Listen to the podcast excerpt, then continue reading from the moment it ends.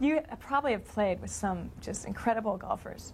In your memory, who have you most enjoyed playing with? Is there a fabulous foursome or your most favorite foursome that you can talk about? You know, I've had so much fun. I played golf one day with Donald Trump. What was that like? It was the most fun because he hits a bad shot. He doesn't really get upset about it.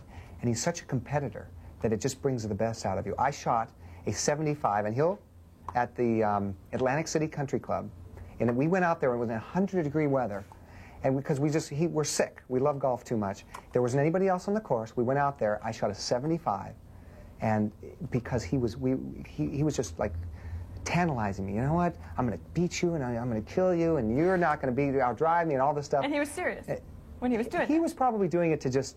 He just loves that kind of thing. It was just the two of us. But he wasn't getting upset. No, and we had a great time, and he brought the best out of me. And I love playing golf with him. He's just totally.